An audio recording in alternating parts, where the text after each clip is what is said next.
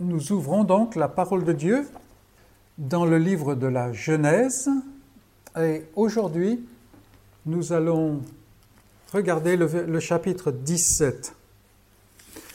Alors, il faut que je vous explique un peu parce que au début ce chapitre est bien rempli et j'avais le désir de le faire en deux fois, mais finalement euh, ce serait donner un peu trop d'importance simplement aux détails.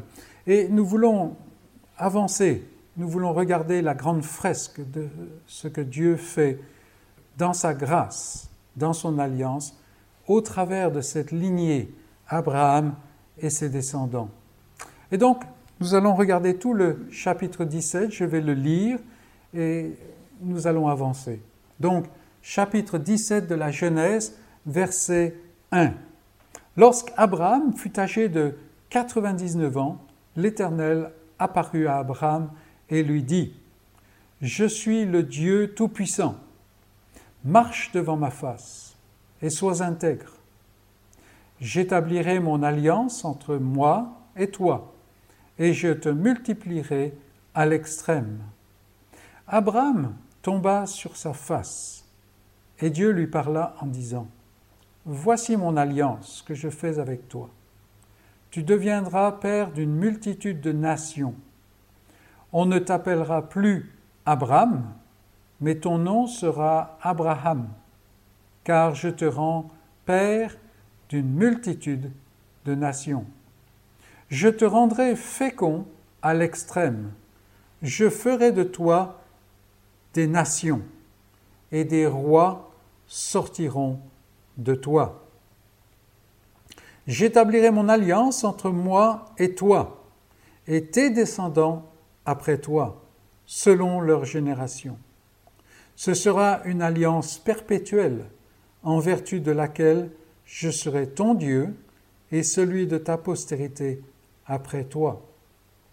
Je te donnerai, et à tes descendants après toi, le pays que tu habites comme étranger, tout le pays de Canaan en possession perpétuelle, et je serai leur Dieu.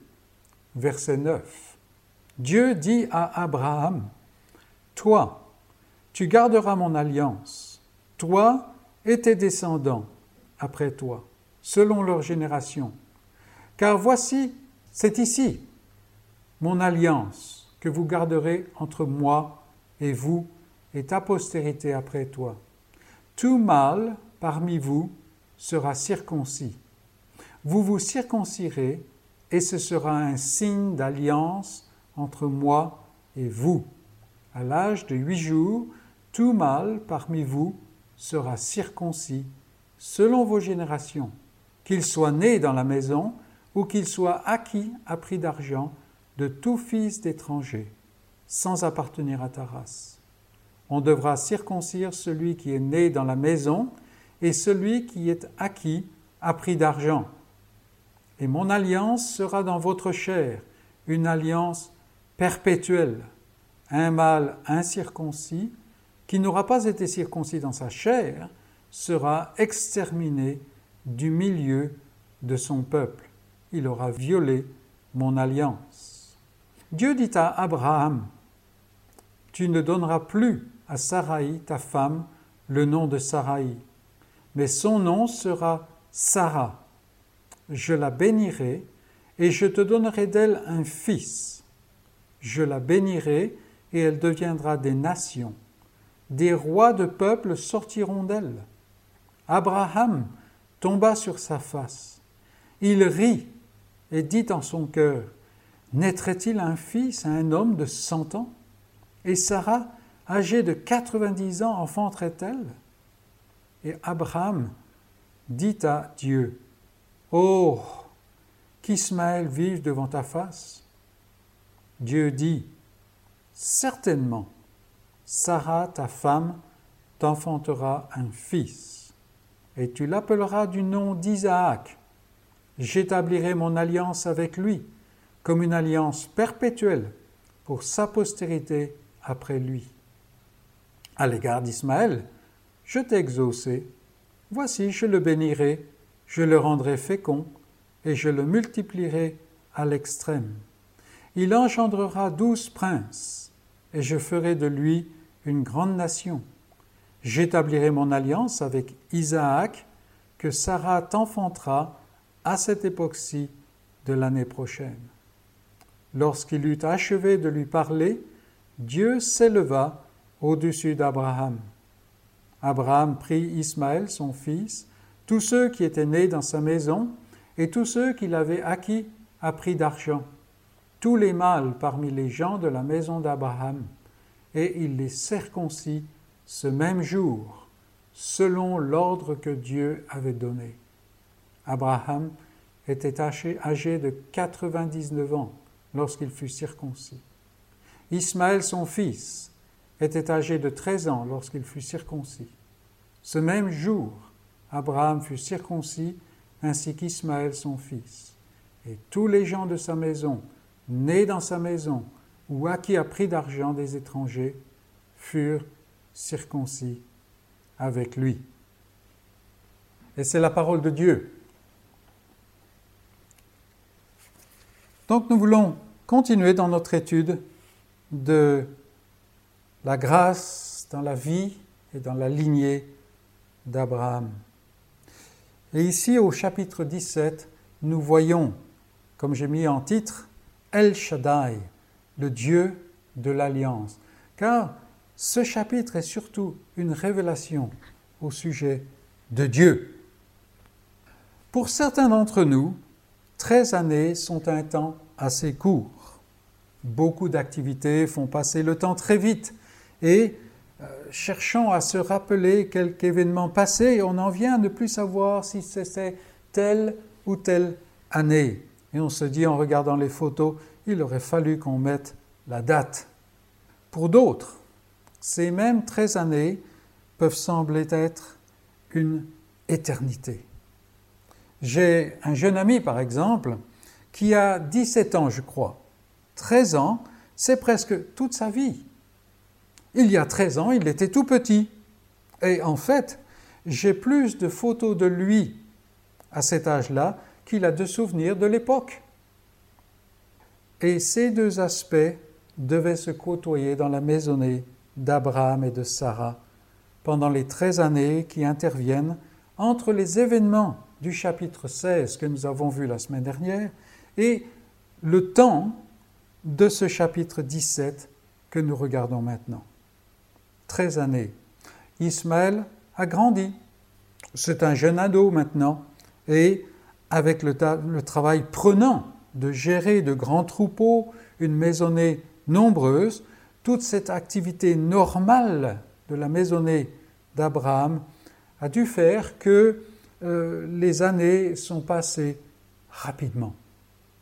En même temps, 13 années de silence de la part de Dieu c'est une longue période. Bien entendu, silence et absence de visite ne veulent pas dire qu'Abraham avait mis en suspens la marche de sa foi, que Dieu ne le bénissait pas. Il est bien certain que le patriarche marchait chaque jour comme le père des croyants, parce que la foi qu'il avait est une foi qui vient de Dieu. Ne voyait-il pas chaque jour, en regardant Ismaël, le rappel que Dieu entend. Rappelons-nous qu'Ismaël veut, dire Dieu entend. Il lui avait donné ce nom il y a 13 années en obéissance au commandement de Dieu. Et donc, cette maisonnée qui a un un certain équilibre avait été atteint dans la maisonnée, car on ne lit plus que Sarah maltraitait Agar, et on ne lit pas non plus que Agar maîtrisait sa maîtresse. Treize années d'une vie normale, mais treize années durant lesquelles Dieu ne se manifeste pas en ce qui concerne la promesse et cette alliance. Et cela est long. C'est un long moment. Et il se peut que parmi nous, il y ait des gens, des bien-aimés qui ressentent cela. Dieu reste silencieux. Même si la vie spirituelle de mon cœur ou ma marche dans la volonté du Seigneur se poursuivent d'une manière ou d'une autre, il semble que Dieu, le Dieu de l'Alliance, soit vraiment le grand absent, d'une manière vivante. il peut même y avoir euh, eu de notre part des tentatives de régler la situation, de faire quelque chose pour que ça change. Mais après quelque temps, on s'aperçoit que ça n'a pas marché. Et la situation est souvent presque plus compliquée. Ici, nous sommes en train de nous approcher dans la vie d'Abraham du quart de siècle depuis l'annonce de la première promesse. Quelle joie donc, après près de 25 années, de lire au verset 1 L'Éternel apparut à Abraham. Et c'est là que nous voulons prendre notre premier grand point, que j'intitule El Shaddai. El Shaddai. Nous ne savons pas comment l'Éternel est apparu à Abraham. Nous lisons seulement au verset 22, après cette révélation, que Dieu s'éleva au-dessus d'Abraham. C'est peut-être une référence à l'ange de l'Éternel, comme ce sera le cas bien souvent dans les livres historiques qui suivront. Tout compte fait, la chose n'a pas grande importance. Ce qui compte, c'est ce que Dieu dit. Et n'en est-il pas ainsi pour le croyant? Soudain, le Seigneur s'approche et il fait briller quelques passages dans sa parole, ou bien il communique quelques joies spirituelles au travers de telle ou telle circonstance de la vie. Et voilà que le cœur danse. Et, vous avez même du mal à vous rappeler comment la chose est arrivée. Ce n'est pas important. Écoutez tout simplement ce qu'il vous dit et vous êtes tout, tout oui. Vous, vraiment, votre attention est au maximum. Le plus souvent, le plus souvent, mes amis, vous témoignerez que ce que Dieu dit alors qu'il vient, qu'il s'approche de vous, correspond exactement à vos besoins et vous permet d'avancer sur le chemin. Oh oui, il faudra certainement d'autres visites, car nous sommes dans un monde hostile, un monde qui, où tout est étranger à Dieu. Mais voilà que ce que Dieu dit permet d'avancer un bout du chemin. Et vous qui m'écoutez et peut-être qui ne connaissez pas encore le Seigneur dans cette communion intime qui apporte la paix, euh, votre cœur est peut-être torturé par des questions, des questionnements, des doutes, des craintes. Personne ne le sait. Personne ne le voit. Mais les interrogations sont bien là. Eh bien, sachez une chose. Le Seigneur sait. Le Seigneur voit. Et le Seigneur entend. Et donc, donc, levez les yeux, guettez-le et ne le laissez pas tranquille, mais venez à lui, implorez-le, même sur votre couche, là, alors que vous êtes allongé et qu'il n'y a personne. Eh bien, implorez-le, car il entend, il sait et il voit. Et c'est le Dieu qui parle. C'est le Dieu qui parle. Et voilà que l'Éternel arrive et vient vers Abraham. Et il en était certainement ainsi pour Abraham donc, tout croyant qu'il était, et même restauré et ramené par Dieu après les défaillances qu'il a eues en Égypte et avec l'Égyptienne. Il n'en demeure pas moins que chaque jour le mettait en face des complications que ses faux pas avaient engendrées. Il y avait Ismaël il y avait la promesse, il y avait une situation dans la famille. Et les années passaient. Et le trouble augmentait. Sarah, en plus d'être stérile, était maintenant très âgée. C'était fini avec elle, on pourrait dire. Et c'est d'ailleurs euh, la terminologie qui est utilisée dans un passage. Et regardez-le lui-même, 99 ans. Qu'est-ce qu'on peut attendre vraiment? Alors, précisons, Abraham n'est pas déchu de sa foi. Au contraire, sa foi fortifiée par le fait que Dieu restaure, cette foi engendre en fait les interrogations de son cœur. Parce que si Abraham ne croyait pas dans la promesse, il ne se torturerait pas. Il a un fils déjà. Mais il y a ces interrogations de ne pas arriver à faire correspondre ce que Dieu a dit avec la réalité des choses. Comment, au grand comment, Dieu va-t-il accomplir sa promesse? Les choses que Dieu a réservées pour les siens ne montent même pas au cœur de l'homme. Il ne peut pas les imaginer. Et ici, Abraham n'avait absolument aucun moyen de savoir ce qui allait se passer. Et c'est à ce point-là que l'Éternel apparaît à Abraham et lui dit, je suis le Dieu Tout-Puissant. Et c'est tellement mesuré, c'est exactement ce qu'il faut.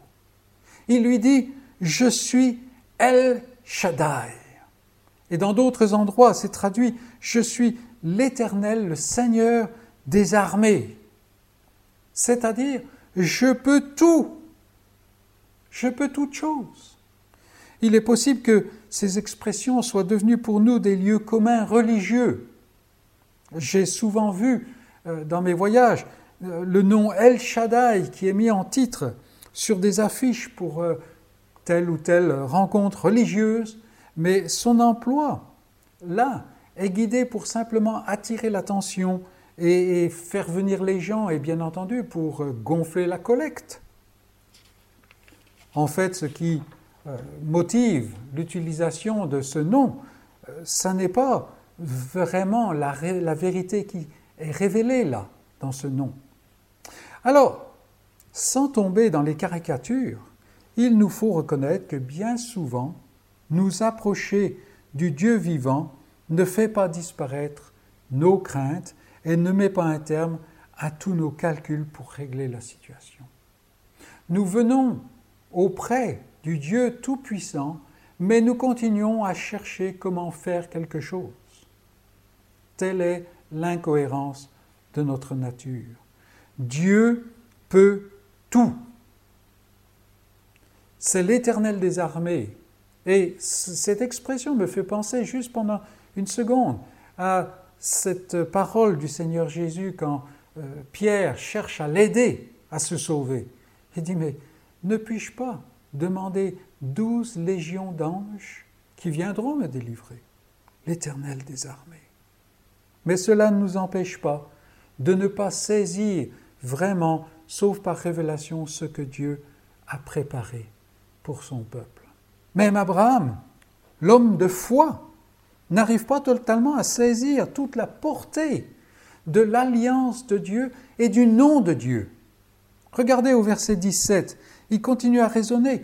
Comment est-ce que cela peut arriver? Regardez le verset 17. Naîtrait-il un fils à un homme de cent ans? Qui a jamais vu ça? Et Sarah, âgée de 90 ans, enfanterait-elle? Qui a vu cela? Et Abraham dit, voilà, Abraham, il a la solution. Oh, qu'Ismaël vive devant ta face. Voilà, au moins Ismaël, je peux le voir. Pourquoi euh, Pourquoi aller plus loin? Je, ne peux pas voir cela. Vous voyez, il est encore dans le, le domaine de l'homme. Mais Dieu vient et il se révèle comme El Shaddai, le Dieu Tout-Puissant.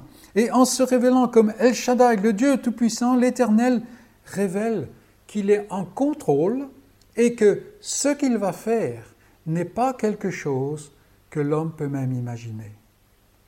Le Dieu Tout-Puissant, El Shaddai, mes amis, n'est pas seulement un nom qui sonne bien. Ça n'est pas seulement quelque chose euh, qu'on peut mettre dans un champ. C'est une révélation que le Dieu de la Bible peut toutes choses, même ce qui vous semble impossible. Et je dirais surtout ce qui vous semble impossible. Si quelque chose ne se produit pas, c'est parce que Dieu ne le veut pas. Ça n'est pas parce que Dieu ne le peut pas. Amis croyants, c'est ici votre Dieu. Alors pourquoi ces tumultes? Pourquoi ces questionnements? Pourquoi ces rébellions? C'est chercher à comprendre. Simplement voir Dieu agir. Ici, l'Éternel vient à Abraham, le père d'Ismaël, l'homme de foi, l'homme qui désespère maintenant de voir la promesse se réaliser, l'homme qui cherche toutes sortes de solutions. il vient auprès du mari d'une femme qui est passée l'âge de porter un enfant. Et dans tout ce désespoir, et dans toute cette incapacité de la foi, Dieu dit, c'est vers moi que vous devez tourner les regards. C'est moi qui peux tout. Je suis El Shaddai. Je peux faire tout ce que je veux, même ce que vous ne comprenez pas. Ma puissance, ma puissance, peuple de la foi, ma puissance est plus grande que votre incapacité, plus grande que votre incrédulité. Et le Seigneur, le Seigneur Tout-Puissant, renouvelle son alliance avec Abraham. Et le reste de notre chapitre nous montre, c'est notre deuxième point, l'alliance.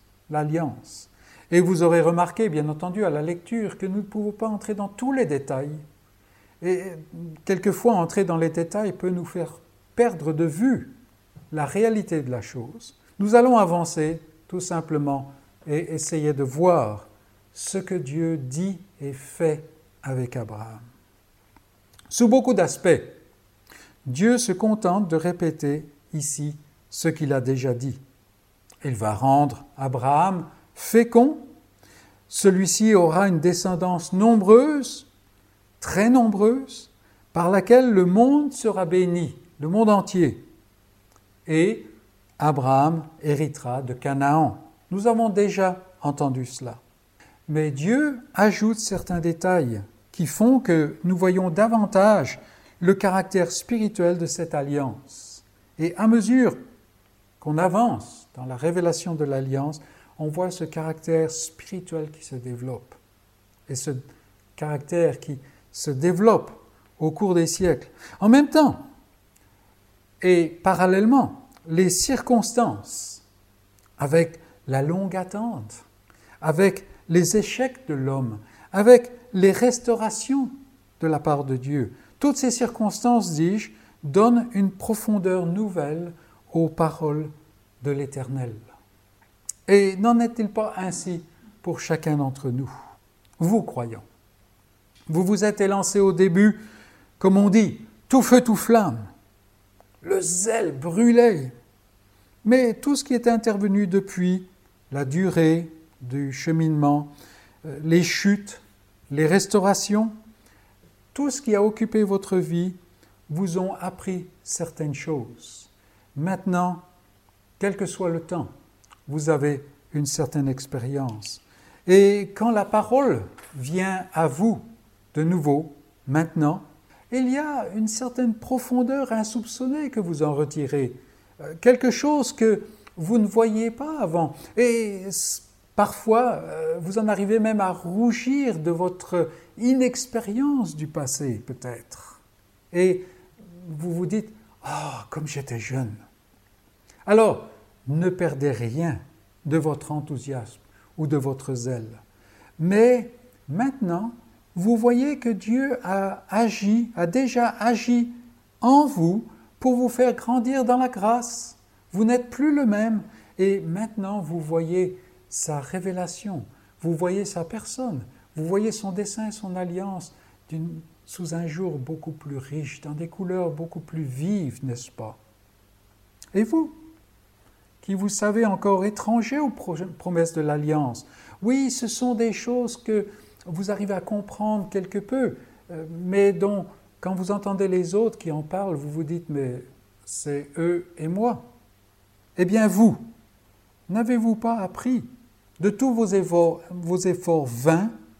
N'avez-vous pas appris de tous vos échecs? Et maintenant la parole vient et peut-être elle vous atteint avec beaucoup plus de force. Tout à l'heure, nous parlions de sa main qui s'apesantit sur moi. Et à mesure que je découvre combien je suis faible et combien Dieu est pur et saint, eh bien, sa main s'apesantit. C'est de cela dont nous parlons. Eh bien, quand sa parole vient, il y a des choses que vous ne voyiez pas avant. C'est encore au dehors, mais vous voyez un peu plus. Vous commencez à distinguer certaines choses. Bien, mes amis, écoutez cette parole. Écoutez cette parole. Et quelle est cette parole? J'ai mis trois sous-points là. Vous pourrez probablement en ajouter tout un autre nombre. Mais premier sous-point, une multitude de nations, des rois. Dieu dit à Abraham, une multitude de nations sortira de toi, des rois sortiront de toi. Bien entendu, nous pouvons comprendre cette promesse d'une manière terrestre. Les descendants d'Abraham euh, couvrent la terre. Ils sont partout, n'est-ce pas? Il y en a qui nous font des beaux slogans comme quoi il est le père des, des trois sortes de symboles religieux, les juifs, les chrétiens, les musulmans. On peut le comprendre d'une manière terrestre. Des peuples, toute une société multiple est issue d'Abraham. Mais tant la foi d'Abraham que l'interprétation du Nouveau Testament nous élève à un niveau supérieur et spirituel. Abraham n'a pas compris cette promesse, ne voyait pas cette alliance d'une manière terrestre. Et l'Ancien Testament porte témoignage de cela continuellement, continuellement. Prenez une concordance, prenez Abraham, prenez Alliance, et vous verrez le nombre infini presque de textes qui portent témoignage à cela.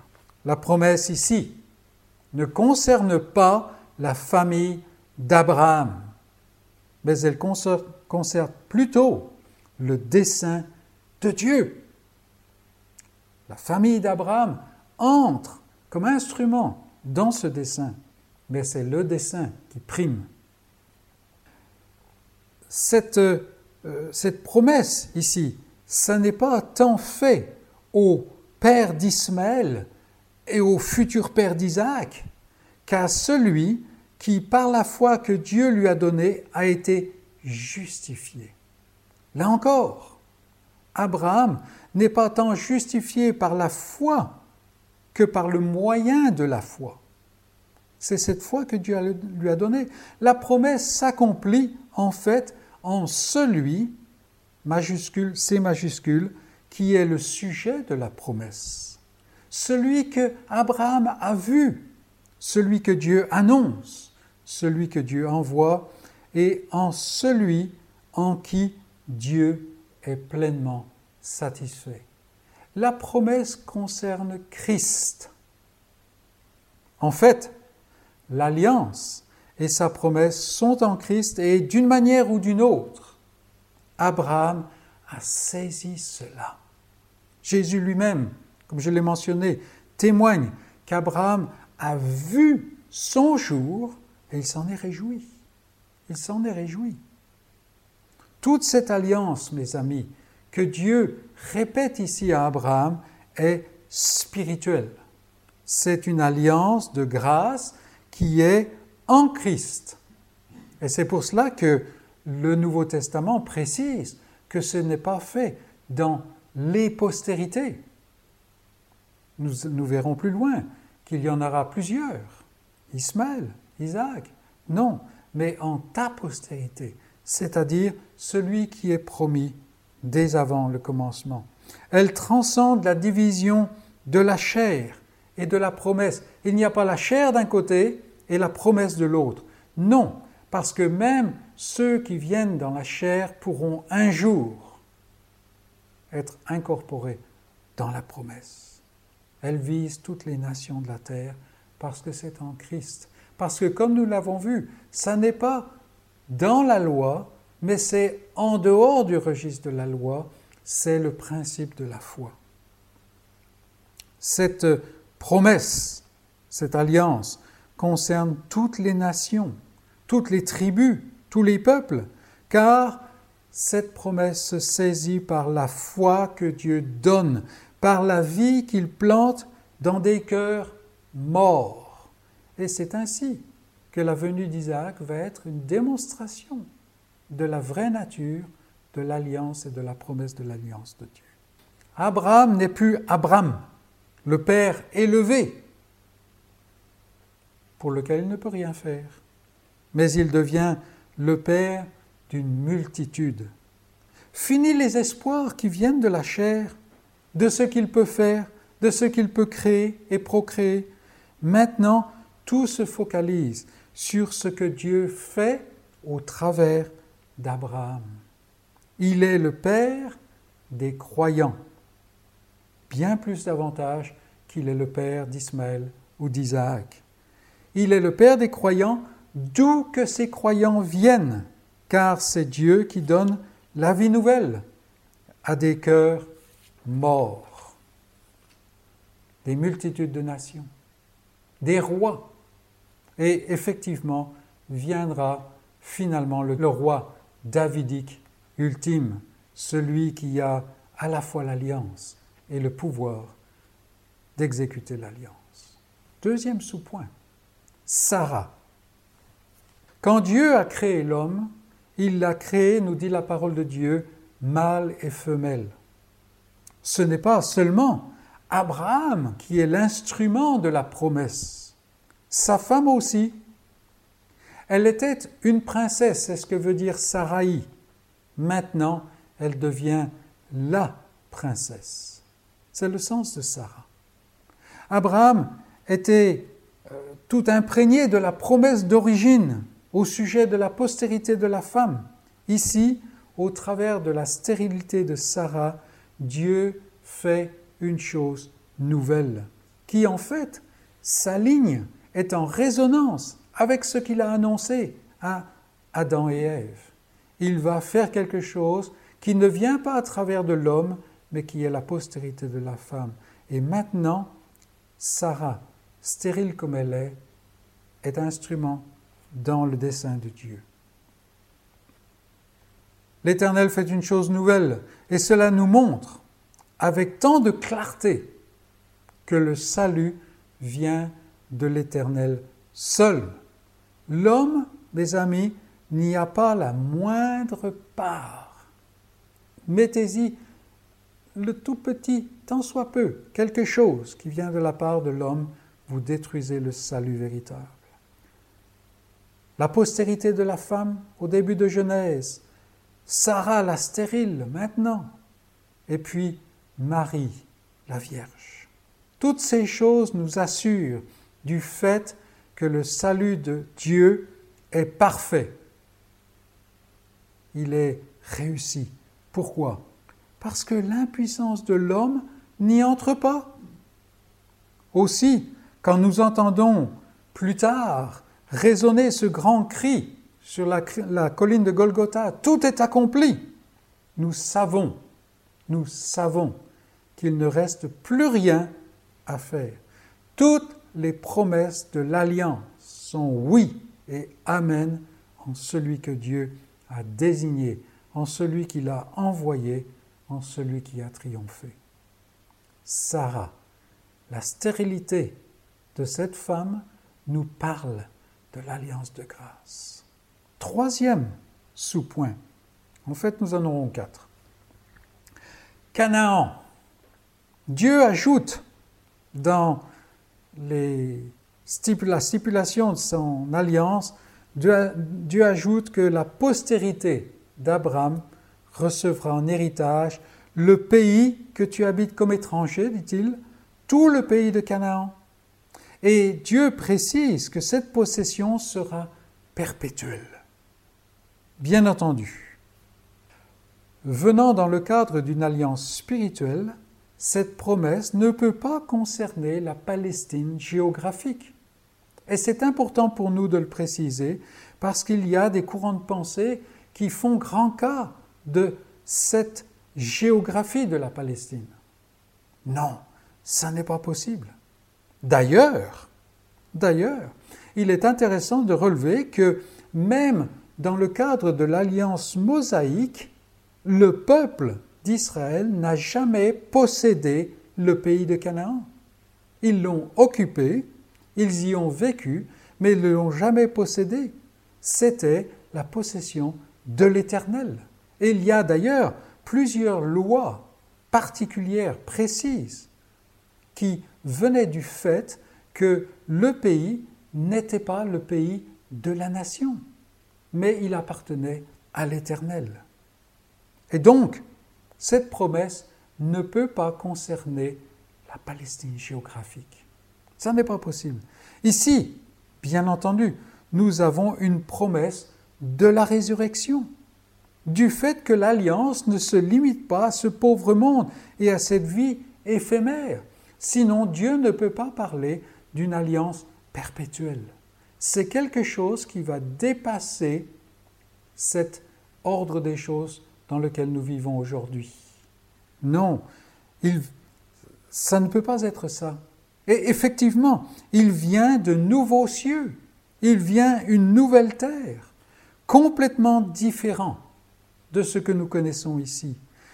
un, environnement où le peuple de, de la promesse, le peuple de la foi habitera dans la justice et dans la présence même de Dieu et de l'agneau.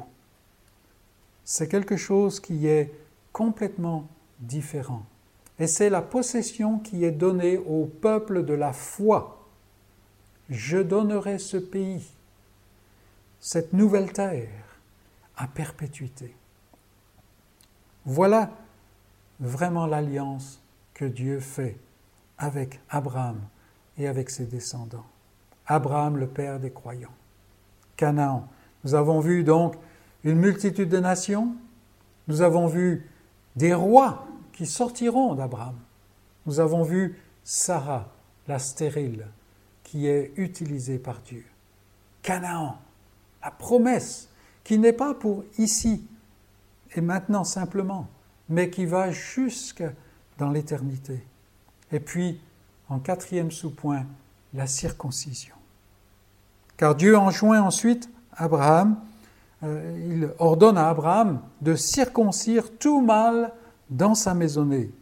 Alors, mes amis, on a fait beaucoup de cas de cette circoncision.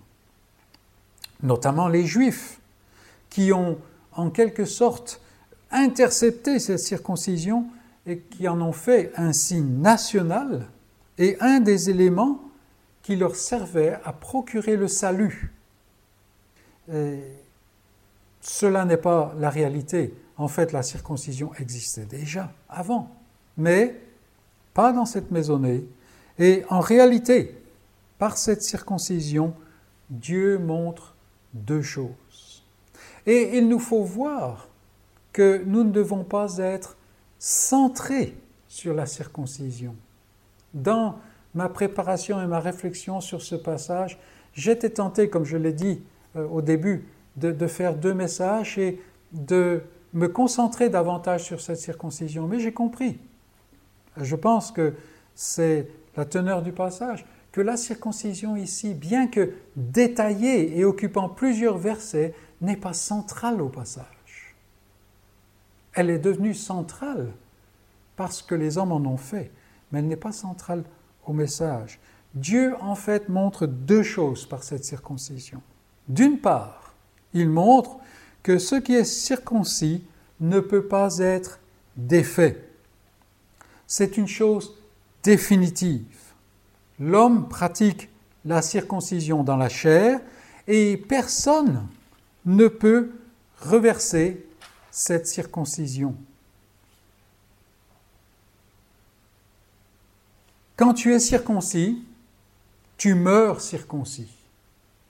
Un point, un trait. C'est tout. On ne peut pas défaire. Il y a des tas de choses qu'on peut faire au niveau de notre corps, mais cela, on ne peut pas le faire. Et bien sûr, quand il est question de la vraie circoncision, dont il est question dans la Nouvelle Alliance, n'est-ce pas? La circoncision du cœur, seul Dieu peut l'accomplir. Le Nouveau Testament nous parle de cette circoncision que la main de l'homme n'a pas fait, ne peut pas faire. Mais surtout, surtout mes amis, personne ne peut renverser ce qui est fait. Celui qui est circoncis, dont le cœur est circoncis, ne peut pas être décirconcis. Il ne peut pas revenir à son premier état. Ça n'est pas possible. Ça n'est pas possible. Et nous le disons avec révérence. Même Dieu lui-même ne peut pas renverser la vapeur, si on peut dire. Non. Quand Dieu ouvre un cœur, quand Dieu plante dans ce cœur la vie nouvelle et spirituelle, c'est fait et c'est permanent et c'est sécurisé. L'homme, la femme, le jeune, l'enfant, dont le cœur a été circoncis par Dieu, connaîtra l'éternité en présence de Dieu. Quel repos, Seigneur, d'être à toi. Le croyant peut vraiment chanter cela, n'est-ce pas? Véritablement. Il n'est pas possible de défaire ce que Dieu a fait. C'est une des choses que la circoncision nous montre et que Dieu nous montre par la circoncision. Ça ne peut pas être défait, c'est définitif. L'autre chose que Dieu montre en ordonnant à Abraham de circoncire et de le faire à toute sa maisonnée est un trait essentiel du salut et de la vie nouvelle que Dieu donne, c'est-à-dire l'obéissance l'obéissance. Et nous avons vu dans notre lecture que celui qui n'est pas circoncis, c'est-à-dire celui qui refuse d'être circoncis, eh bien en fait il doit être retranché de l'alliance. Et le mot qui est utilisé est intéressant, c'est le mot couper. Tu ne veux pas couper, tu es coupé. C'est cela. L'obéissance. L'homme naturel, mes amis, dans sa nature déchue de sa naissance. C'est un homme qui se caractérise par la rébellion et par la désobéissance. Ce n'est pas toujours ouvert, ce n'est pas toujours visible, mais c'est toujours présent. Ce peut être simplement des questionnements, mais c'est de la désobéissance, c'est de la rébellion, c'est toujours présence. Quand, en vertu de la promesse Dieu implante une nouvelle vie dans le cœur d'un élu, cette vie est principalement caractérisée par l'obéissance. Et je me rappelle le passage euh, où nous voyons Jésus parler avec Zachée. Vous vous rappelez? Et Luc nous montre comment Zachée est converti. Il ne nous dit pas Zachée est converti, mais il nous montre comment Zachée est transformé, Zachée devient un homme nouveau parce qu'il reprend exactement les mêmes mots de l'ordre de Jésus. Descends, hâte-toi de descendre de l'arbre, car il faut que je demeure chez toi. Et il se hâta de descendre de l'arbre et le reçut avec joie. Vous voyez, c'est cela, la caractéristique principale qui suit l'œuvre de Dieu dans le cœur, cette circoncision qui ne vient pas de la main de l'homme, c'est l'obéissance. En fait, l'exercice même de la foi en Christ est un acte d'obéissance. C'est faire ce que la parole dit. On ne parle pas ici d'effort de la chair pour gagner le salut ou pour conforter le salut. Non, c'est plutôt la vie de la vie nouvelle, qui n'est autre que la vie de Christ. Et rappelons-nous, comme le témoigne le Nouveau Testament que pour Christ, faire la volonté de son Père, c'était une véritable nourriture. Il n'avait pas besoin de manger ce que les apôtres avaient acheté dans la ville de Samarie. Non, il, avait, il était ragaillardi, il était euh, fortifié par l'obéissance à la volonté de son Père. Le croyant, mes amis, même dans sa faiblesse, ne vit pas comme l'incroyant. Et j'irai même jusqu'à dire, et j'espère qu'on ne va pas se méprendre sur mes paroles, que le croyant ne peut pas pécher comme l'incroyant. Non. Mais le croyant, même faible, même en train de boiter, ne peut pas vivre comme l'incroyant. Pourquoi? Parce qu'il obéit à Dieu, dont la volonté est clairement révélée dans sa parole. Et cela nous montre toute une dimension, toute une riche dimension de la vie chrétienne. La vie chrétienne, mes amis, est une vie transformée. C'est une vie qui est remplie d'une puissance, la puissance de la résurrection. Veillons bien à cela, mes amis. Celui qui croit obéit, et cette obéissance se traduit dans sa vie. Ça n'est pas qu'il gagne des points avec Dieu. Non, tout ce que nous avons dit avant serait balayé si c'était le cas. Non, c'est qu'il vit une vie qui n'est pas la sienne, mais qui a été donnée, qui est venue s'implanter en lui. Il est maintenant un racheté du Seigneur. Et donc, veillons à cela. Celui qui est véritablement croyant de manière biblique, de manière divine, mes amis, celui-là ne peut pas vivre n'importe comment. Et la chose nous est clairement révélée dans sa parole. Et écartons-nous complètement et sans retard de quiconque enseigne que la vie nouvelle n'est pas une vie transformée, que peu importe ce que je fais, du moment que je me repens, du moment que j'ai prononcé la phrase magique, du moment que je dis que et que je pense que je crois. Non, absolument pas. Ça, c'est une hérésie. Non, éloignons-nous de cette erreur et éloignons-nous de tous les apôtres de cette erreur, qu'elle soit enseignée par le plus grand des hommes. Non, c'est une alliance qui est renouvelée et Dieu fait cette alliance et toutes les promesses de cette alliance en Christ. Une promesse qui vient, une alliance spirituelle, des vies transformées. Et mes amis, c'est le défi pour chacun d'entre nous, croyants, incroyants. Si vous croyez, mon ami, est-ce que vous vivez selon la puissance de cette foi? Est-ce que, est-ce que cette parole de Dieu qui est venue à Abraham, est-ce qu'elle est votre nourriture?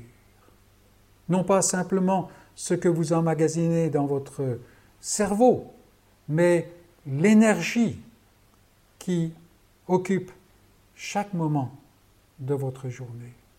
Et à vous qui écoutez, mais vous ne connaissez pas encore. Ce n'est pas une tare, c'est simplement la nature, n'est-ce pas? Mais déjà, vous avez vu qu'il y a quelque chose et vous êtes fatigué, vous êtes chargé. Eh bien, regardez. L'offre est là. Dieu est venu. Il fait une alliance qui suit son dessein. Il a déjà tout préparé, si bien qu'il peut imputer, mettre au compte d'Abraham la justice d'un autre. Ne peut-il pas le faire pour vous?